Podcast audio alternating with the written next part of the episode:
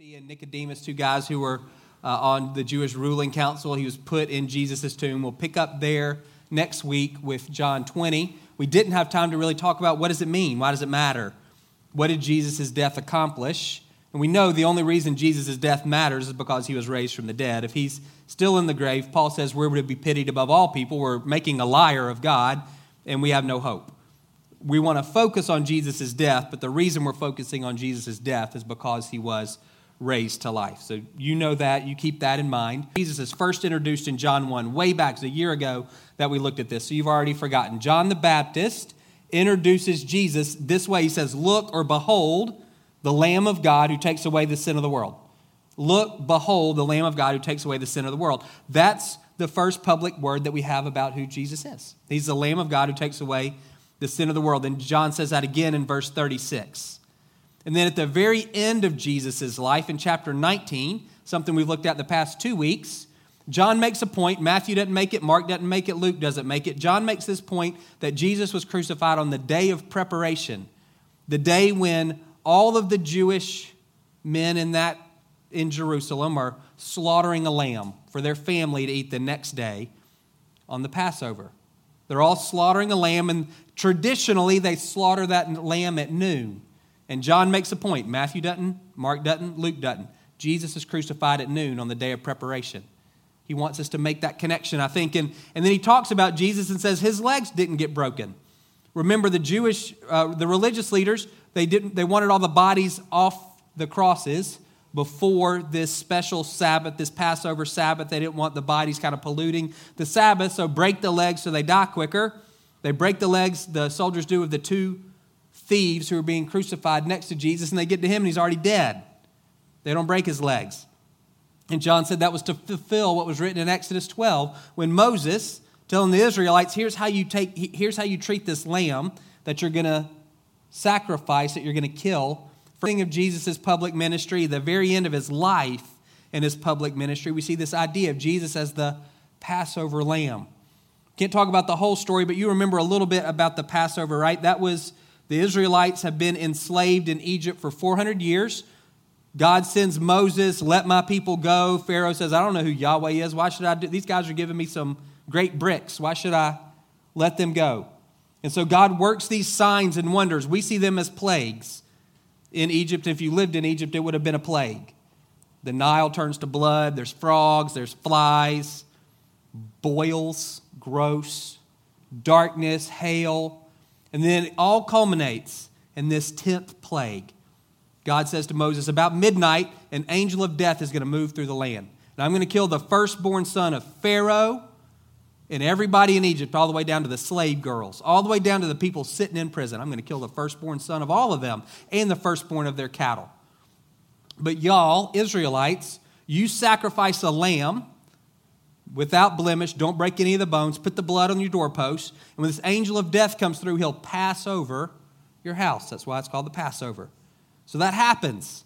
The Israelites sacrifice the lamb. They put the blood on the door. This angel of death comes moving through the land, passes over the house of all the Israelites, and kills the firstborn son of Pharaoh and everybody else in Egypt.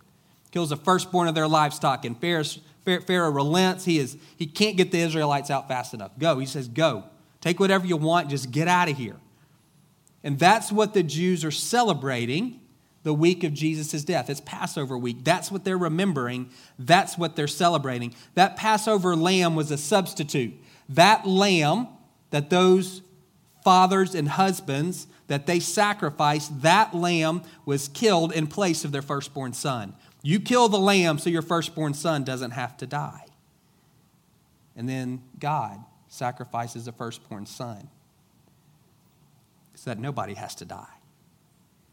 The, the theological term is substitutionary atonement. Jesus died in our place, and he died to make us right with God. That's in John's mind. He wants us to see with the Father. There's lots of different ways to look at sin. We'll look at three really briefly this morning, just to maybe help you for your own life to say it's not just the Lamb of God who takes away the sins of the world, He's the Lamb of God who takes away my sin. And this maybe will help you dig a little bit deeper in that. A New Testament word for sin missed the mark. So think of a bullseye on a dartboard. Any dart that doesn't hit that bullseye is a sin. Missing the mark. What is the bullseye? God's, Jesus says the two greatest commands are to love God and to love people. So anything that's not that is a sin. Paul says in Romans 3 that all have sinned and fallen short of the glory of God. The glory of God is most fully revealed in the person of Jesus. So you could say, every time I fall short of Jesus, I'm sinning, I'm missing the mark. Every time I live my life in a way other than Jesus would live my life if he were me, well, that's a sin. Every time I do something that Jesus wouldn't do if he were me. Every time I say something that Jesus wouldn't say if he were me. Every time I think something that Jesus wouldn't think if he was me. Well, th- those are sins. And every time I don't do something that Jesus would do if he was me, well, that's a sin too. All of those places where I come up short, all of that is missing the mark. It's not just sins of commission, things that I do, sins of omission, things I don't do. Every time I act in a way contrary to loving God and loving people, or every time I withhold love of God or love towards God and love towards people, I've sinned, I've fallen short. Re- Revelation 20 talks about the books of the dead. So everybody who's ever lived is standing before this throne of God, and everybody's got a book written about them. You can think of it like a ledger. And on one side, it's all the places that we missed the mark, all of the times that we fell short of the glory of God, all of the times that we failed to love God and love people, or that we did things that we're not loving towards God and others. And on the other side is all the times you hit the bullseye. Anybody want to read their book? No, I don't want anything to do with mine. Jesus takes away the sins of the world. He blots out everything, we'll just call it on the left. He blots out everything on the left side of that ledger. Those things are no longer credited or debited from my account. Those sins are no longer counted against me. Paul says the wages of sin is death. Remember the whole idea of substitute. Jesus died, so I don't have to. That's what it means for the Lamb of God to take away my sins.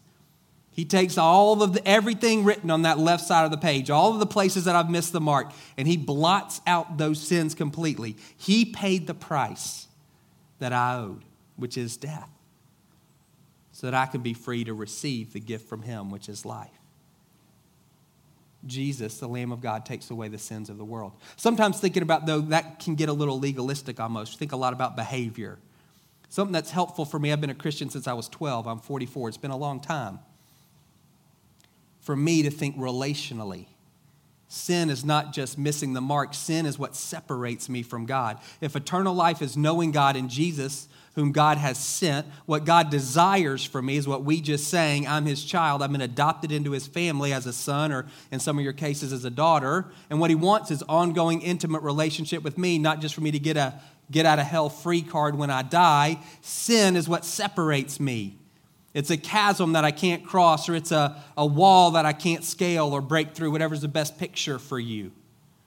Sin relationally disconnects me from God. Now, I've been a Christian since I was 12, so I've been reconciled. I was adopted into God's family 32 years ago. And yet, there are times where I get out of step, I get out of sorts, I get out of sync with him. So many of you are, are married. You know what that feels like. You don't want to divorce your spouse, you just don't really want to look at them right now.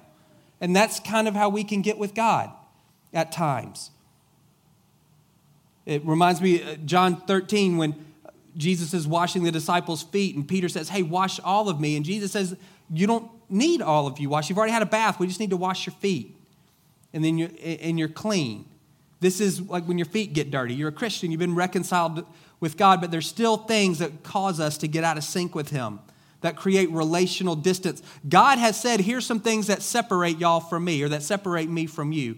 They're universal sins. This is just me, this isn't the Bible, so you can put an asterisk next to it.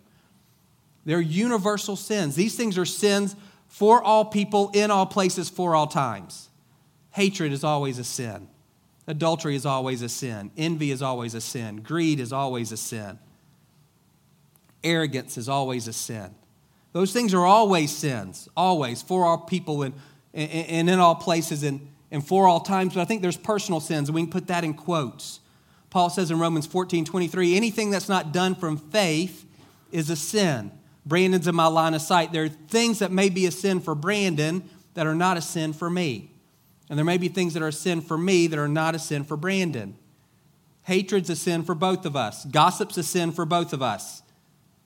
Selfishness is a sin for both of us. God has said that. This separates me from you. But there are things that separate me from Him that may not separate Brandon from Him.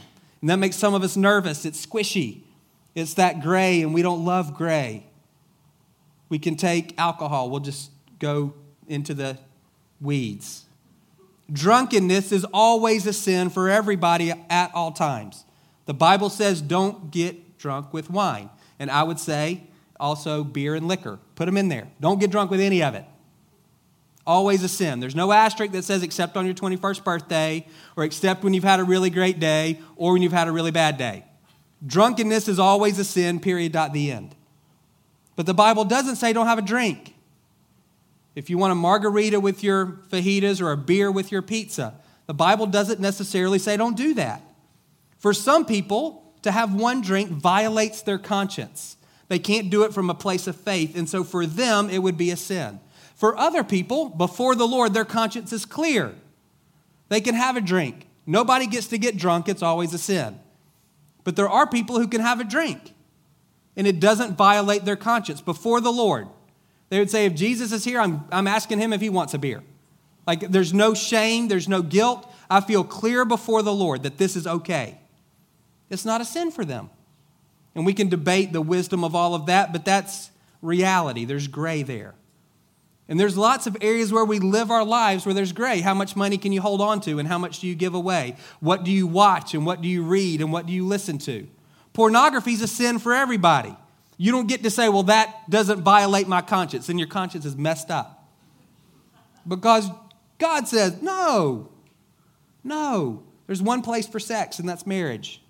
It has nothing to, not your television or the internet. But there's some things that people can watch, and they may say, this movie's okay. Some people say no R rated movies, and some people say, well, it depends. And again, it's squishy, and that makes a lot of us nervous. Are you asking the question before the Lord? Paul says, not even things that are permissible, everything may be permissible, but not everything is beneficial. Are you even asking the Lord, God, is this okay? Is this okay for me? Is this at all, is this separating me from you? Is this causing me to get out of step or out of sync with you? Or even, how about this? Is this causing me to walk a little bit slower than you want me to walk? If, you, if my desire is to pursue you fully and deeply and to have as intimate a relationship as I can have with you this side of your return, is this helpful or not? Do you ever uh, do you look through that grid for anything? Asking God, what about what I watch, what I listen to, what I read, what I drink, what I eat? How much of all of those things? It may not be spelled out as a universal sin in the Bible.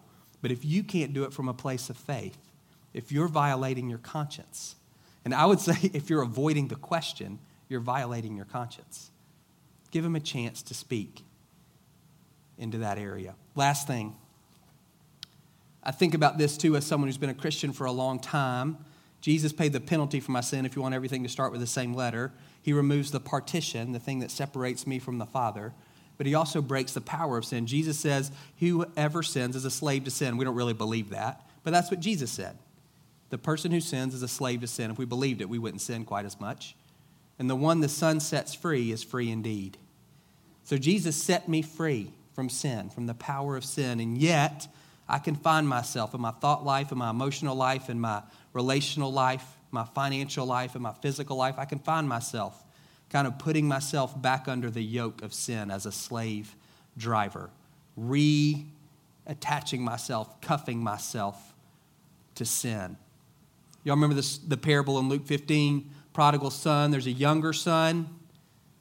He's a jerk. He says to his dad, I wish you were dead. Give me my money. He goes off and he squanders it in wild living, and you can fill in the blank there. And at one point, he comes to his senses and realizes the servants have it better than he does, servants of his father. So he comes home, and his dad sees him and runs out to meet him the ring, the robe, the fattened calf, the whole deal. And then there's an older son, crosses every T, dots every I, checks every box. He's a good son by all outward accounts. And he's outside working like he always is. And hears all the commotion inside and asks the servant what's going on. He says, Your brother's home.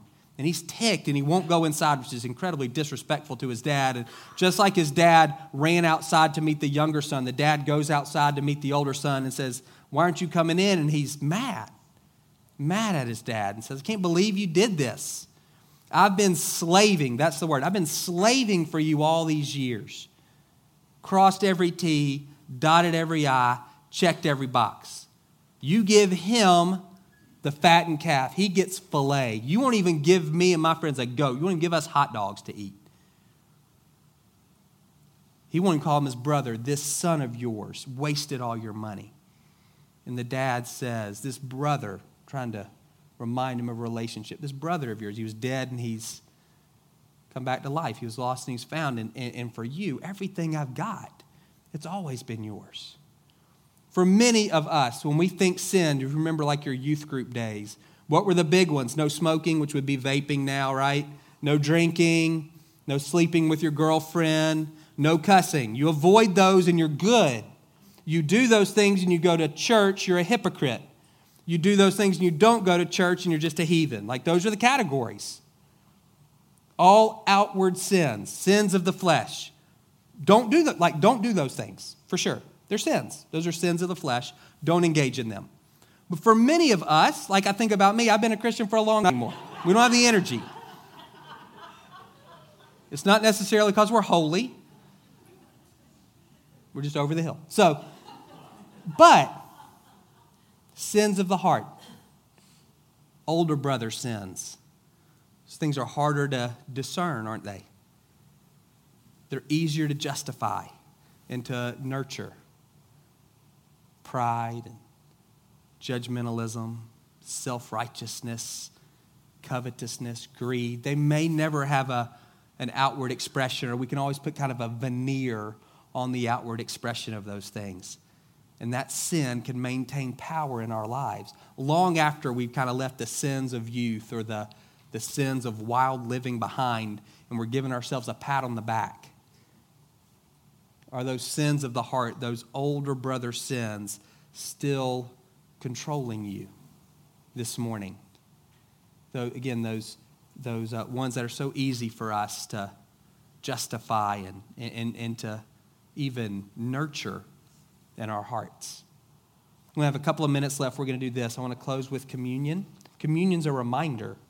This is what Jesus has done. His body broken for us. That's what this bread is. He died as a substitute for you. His body's broken, so yours doesn't have to be.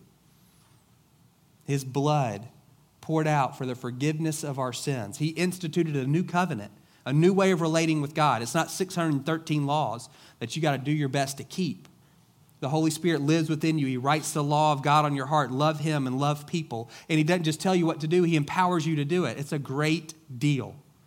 It's a better way of relating. And so we're going to take it some time and we're going to pray through some prayers of confession. They're not going to be up on the screen. You're not going to repeat after me. You're just going to pray in your own heart. And as we do that, that can be scary. You may say, I'm not necessarily interested in that right now. This reminds you whatever comes up is already covered. He takes away all of your sins, not just some of them. They're all covered already. And so if there's something the Holy Spirit convicts you of, for some of you, you're going to have a thought you can say, you know what? That's I need to deal with that. Some of you, it's going to be more of a feeling. You're not going to hear God with your ears. You're going to hear Him internally, your heart and your mind. And when those things come up, be reminded it's all already covered. You don't need to worry about it. It's already taken care of. We want to acknowledge the places where we fall short, acknowledge the places where our feet have gotten dirty, acknowledge the places where sin is still exercising control in our life, and then we want to receive the forgiveness that Jesus has already purchased for us. So if you would close your eyes with me, please. And if you're willing, you can pray these things in your heart. You don't need to pray them out loud. If you're not, that's okay. Here's the first one Holy Spirit, would you search me and know me? Would you show me if there are any offensive ways in my life? I want to know. And then we're going to walk through those three categories. First, Holy Spirit, would you show me where I'm missing the mark? And most likely that will be an act. Maybe not, but most likely. Kind of a discrete instance.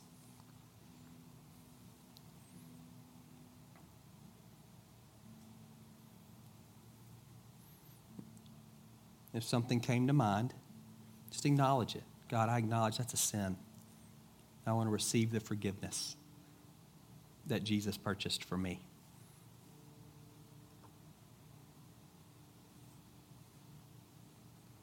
Second,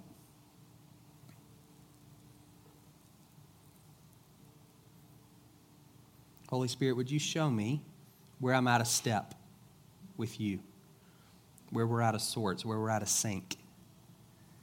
Show me where my feet are dirty.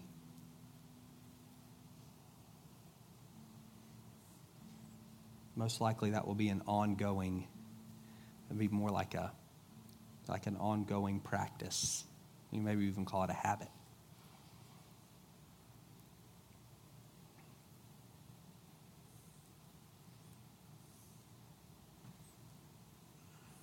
I'd encourage you to give him access into the gray areas.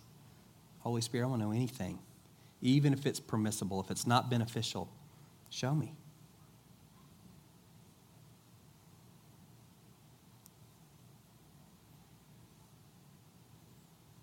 Same thing. God, I acknowledge that's separating me from you. Father, I want to know you and I want to know Jesus as deeply and fully as I can. So anything that gets in the way, give me the grace to lay down, deepen my hunger and my thirst for you. Last, Holy Spirit, show me if there's any place where sin is exercising control power in my life my thought life, my emotional life, my relational life, physical life, financial life. Show me.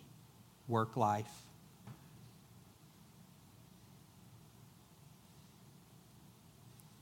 Those of you who've been Christians for a while, you may want to be thinking specifically God, show me my heart. Show me those sins of the heart, those older brother sins that are so easy to justify and rationalize. Probably be an attitude that's brought to your mind or your heart. Maybe not, but probably. God, I acknowledge that's a sin. I thank you, Jesus, that your death set me free from the power of sin. Forgive me for putting the handcuffs back on. I want to live as one who is free indeed. Father, we thank you for the gift of your Son, Jesus. We thank you that you willingly took our place. We thank you that, Father, you are reconciling each one of us to yourself through Jesus on the cross. We thank you that you were demonstrating your deep, profound love for us in this. While we were still sinners, Jesus died for us. And my prayer, Holy Spirit, for every student, every child, every adult in this room, as, as we come forward and take communion, that you would apply to us all of the benefits of Jesus' death and resurrection. And crown us with love and compassion. I pray for those who are in the pit this morning, that they would be lifted up, that you fulfill our desires with good things so our youth is renewed like the eagles. I pray for those who are weary. Holy Spirit, would you work in our hearts and in our lives now. In Jesus' name, amen. Here's how we take communion. If you're helping, if you go ahead and come forward, you'll break off a piece of bread and dip it in the juice. This is gluten free communion and it will remain here. Uh, and we also, after you take communion, we'll have ministry teams here in the corner. If that's you, if you'd come forward, we'll pray with you about anything at all that have that you have going on. You may have come in with a need, and we want to honor that and give you space to pray. You may have had some conviction during that personal time, and sometimes it can be great just to confess that to another person. No one's going to blab what you told them, but sometimes just saying it out loud kind of breaks the power um, of that sin in your life, and they'll just pray for God uh, to remind you that you're forgiven and to walk in wholeness. We also want to pray for everyone who's sick. We do that every uh, month when we take communion. Uh, if you have any condition, any sickness, we want to pray for you, and the teams are going to make a little cross on the back side of your hands with oil and they're just going to pray simply for God to heal you. You don't have to give your whole medical history, you just tell them where you're hurting, and they'll pray. Uh, some of you have chronic conditions and you forget, like when we do this, because you just live with it. So let this be a time that you remember and receive prayer. Just receive prayer. Uh, we'll see what God wants to do in your body. And then uh, Kaylee will dismiss us in a, probably about five minutes when we're done. We need more ministry teams. If you're on the ministry team and this isn't your week, we need more than there. Thanks. A couple, maybe if we could get two on each side, that'd be great. Uh, if the teams are taken when you come forward, you just sit down and they'll free up uh, pretty quickly. You want them to stand? You guys stand? Y'all come forward as Kim directs you. When you get back to your seat, you can worship along with Kaylee, and then she'll dismiss us.